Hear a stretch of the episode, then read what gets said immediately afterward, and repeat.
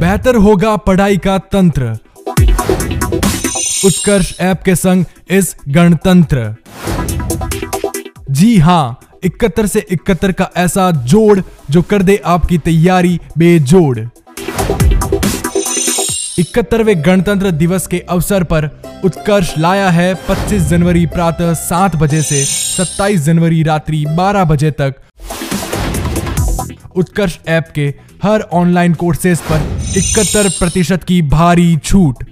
इस मौके को हाथ से जाने मत देना।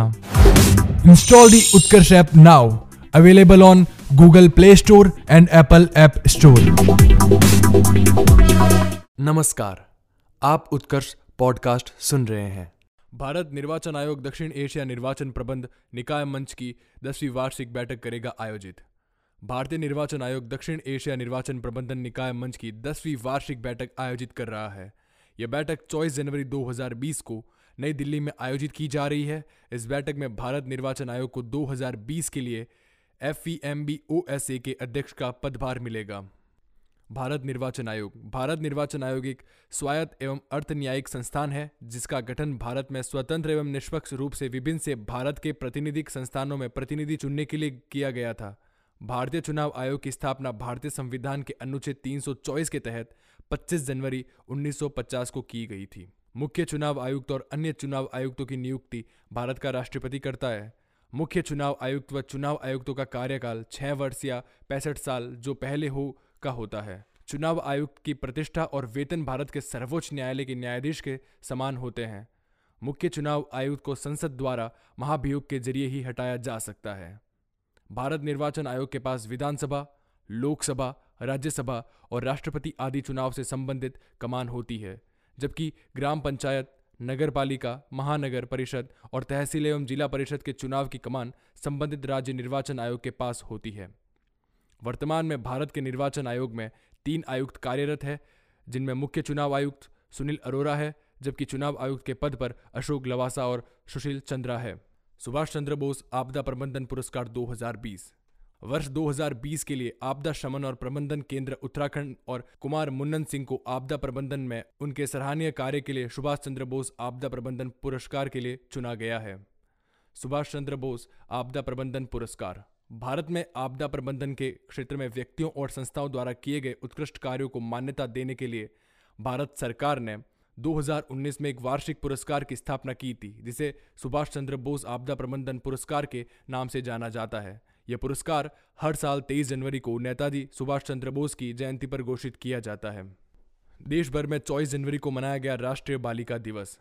देश भर में 24 जनवरी को राष्ट्रीय बालिका दिवस मनाया गया। राष्ट्रीय बालिका दिवस को प्रदेश अलग अलग थीम पर मनाते हैं। प्रदेश की स्थिति और ज़रूरत के मुताबिक सरकार विषय तय करती है और उसे लेकर आयोजन करती है। यदि इस दिवस के इतिहास की बात करें तो यह दिन केंद्रीय महिला और बाल विकास मंत्रालय द्वारा 2008 से प्रतिवर्ष मनाया जाता है। विश्व आर्थिक मंच की global gender gap index Bharat में भारत की स्थिति। एक महीने पहले विश्व आर्थिक मंच डब्ल्यूईएफ की विश्व जेंडर गैप इंडेक्स 2020 में भारत को 112वां स्थान प्राप्त हुआ था। भारत लिंग असमानता के मामले में साल 2019 के मुकाबले चार रैंक पिछड़ गया है, क्योंकि पिछले वर्ष भारत 108वें स्थान पर था। म्यांमार को अंतर्राष्ट्रीय न्यायालय का आदेश, रोहिंग्या की सुरक्षा का करे पूरा इंतज़ाम। अंतर्राष्ट्रीय न्यायालय आईसीजे ने म्यांमार को 23 जनवरी के फैसले में आदेश दिया है कि वह रोहिंग्या लोगों का जनसंहार रोकने के लिए अपनी शक्ति के अनुसार सभी कदम उठाए। न्यायालय के अध्यक्ष न्यायमूर्ति अब्दुल लखवी अहमद यूसुफ ने कहा, अंतर्राष्ट्रीय न्यायालय का विचार है कि म्यांमार में रोहिंग्या सबसे अधिक असुरक्षित है। पश्चिमी अफ्रीकी देश गांबिया बड़े पैमाने पर आगजनी नरसंहार और दुष्कर्म के कारण लगभग सात लाख चालीस हज़ार रोहिंग्या मुसलमानों के म्यांमा से पलायन कर बांग्लादेश पहुँचने का मामला अंतर्राष्ट्रीय न्यायालय में ले गया था। सत्तावन सदस्य इस्लामिक सहयोग संगठन कनाडा और नीदरलैंड्स ने गांबिया की पहल का समर्थन किया था। इस मामले के फैसले में कई साल लग सकते हैं और यह निर्णय कानूनी लड़ाई में पहला कदम है। रोहिंग्या बौद्ध बहुलता वाले म्यांमार में रोहिंग्या समुदाय के लोगों को लंबे समय से बांग्लादेश का बंगाली माना जाता रहा है, जबकि उनके परिवार पीढ़ियों से इस देश में रह रहे हैं। इन्हें बौद्ध धर्म के लोगों ने हिंसात्मक गतिविधियों से खदेड़ कर म्यांमार से बाहर कर दिया है। म्यांमार रोहिंग्याओं को अपना नागरिक नहीं मानता है। इन्हें न ही कोई सरकारी पहचान पत्र प्रदान किया गया है और न ही इन्हें मतदान में भाग लेने का अधिकार दिया गया है। धर्मेंद्र प्रधान ने सर्विस सेल के कर्मचारियों द्वारा ऐच्छिक लोकोपकारी कार्यों को बढ़ावा देने की योजना की शुरुआत की। केंद्रीय पेट्रोलियम और प्राकृतिक गैस तथा इस्पात मंत्री धर्मेंद्र प्रधान ने कर्मचारियों द्वारा ऐच्छिक लोकोपकारी कार्यों को बढ़ावा देने के लिए सेल की एक योजना और इसके पोर्टल की शुरुआत की है। सेल कर्मचारियों के संकल्प का प्रतिपादन और सामुदायिक कार्य की पहल नाम की ये योजना एक निर्धारित तरीके से कर्मचारियों के लोकोपकारी कार्यों को बढ़ावा देगी और आसान बनाएगी। इंडियन ऑयल का गाना की नेशनल पेट्रोलियम अथॉरिटी के साथ समझौता। भारत और गाना के बीच संबंधों को प्रगाढ़ बनाने के मद्देनजर गाना की राष्ट्रीय एलपीजी संवर्धन नीति के क्रियान्वयन में सहायता देने के लिए इंडियन ऑयल ने घाना की नेशनल पेट्रोलियम अथॉरिटी के साथ समझौता ज्ञापन पर हस्ताक्षर किए हैं। समझौता ज्ञापन का उद्देश्य पेट्रोलियम क्षेत्र में और खास तौर से एलपीजी के संबंध में दोनों पक्षों के बीच सहयोग मज़बूत करना है। इसके लिए इंडियन ऑयल एनपीए की सहायता करेगा। इसके अलावा इंडियन ऑयल स्वास्थ्य सुरक्षा पर्यावरण मान को लाइसेंस प्रणाली के विकास परमिट में वैज्ञानिक रूपरेखा एलपीजी बॉटलिंग संयंत्र के विकास, मूल्य निर्धारण तथा संचार रणनीति जैसे विभिन्न क्षेत्रों में एनपीए को सहयोग प्रदान करेगा।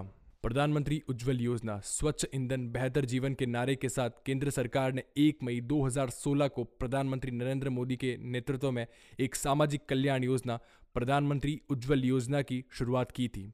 इस योजना के अंतर्गत गरीब महिलाओं को मुफ़्त एलपीजी गैस कनेक्शन मिलते हैं। मध्य प्रदेश के भोपाल में खुला पहला इलेक्ट्रॉनिक कचरा क्लिनिक। मध्य प्रदेश में भोपाल में पहला इलेक्ट्रॉनिक कचरा क्लिनिक खुला है। इस क्लिनिक में घरेलू और व्यापारिक इकाइयों के इलेक्ट्रॉनिक कचरे का निपटान किया जाएगा।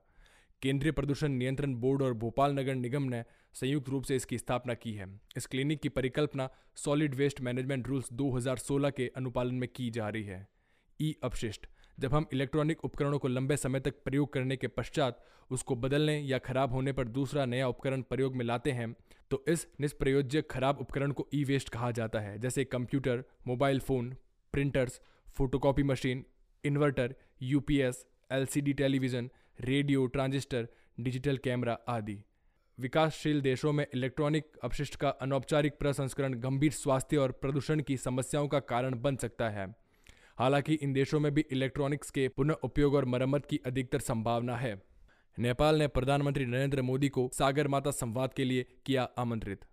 नेपाल के विदेश मंत्री प्रदीप कुमार ग्यावली ने कहा कि उनके देश ने प्रधानमंत्री नरेंद्र मोदी को पहले सागरमाता संवाद फोरम में हिस्सा लेने के लिए आमंत्रित किया है, जिसका आयोजन इस वर्ष अप्रैल में किया जाएगा। विदेश मंत्री ने आगे बताया कि सागरमाता संवाद फोरम में वैश्विक, क्षेत्रीय और राष्ट्रीय महत्व के मुद्दों पर चर्चा की जाएगी।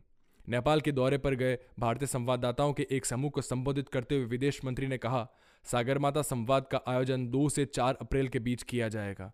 इसका विषय जलवायु परिवर्तन, पर्वत एवं मानवता का भविष्य होगा।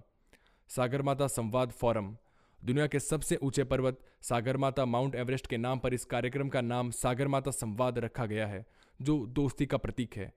ध्यातव्य है कि यह संवाद का पहला संस्करण है। हमारे साथ जुड़े रहने के लिए धन्यवाद। आगे भी इसी प्रकार के ऑडियो सुनने के लिए अभी सब्सक्राइब करें उत्कर्ष पॉडकास्ट को। साथ ही अपने दोस्तों के साथ शेयर करना ना भूलें।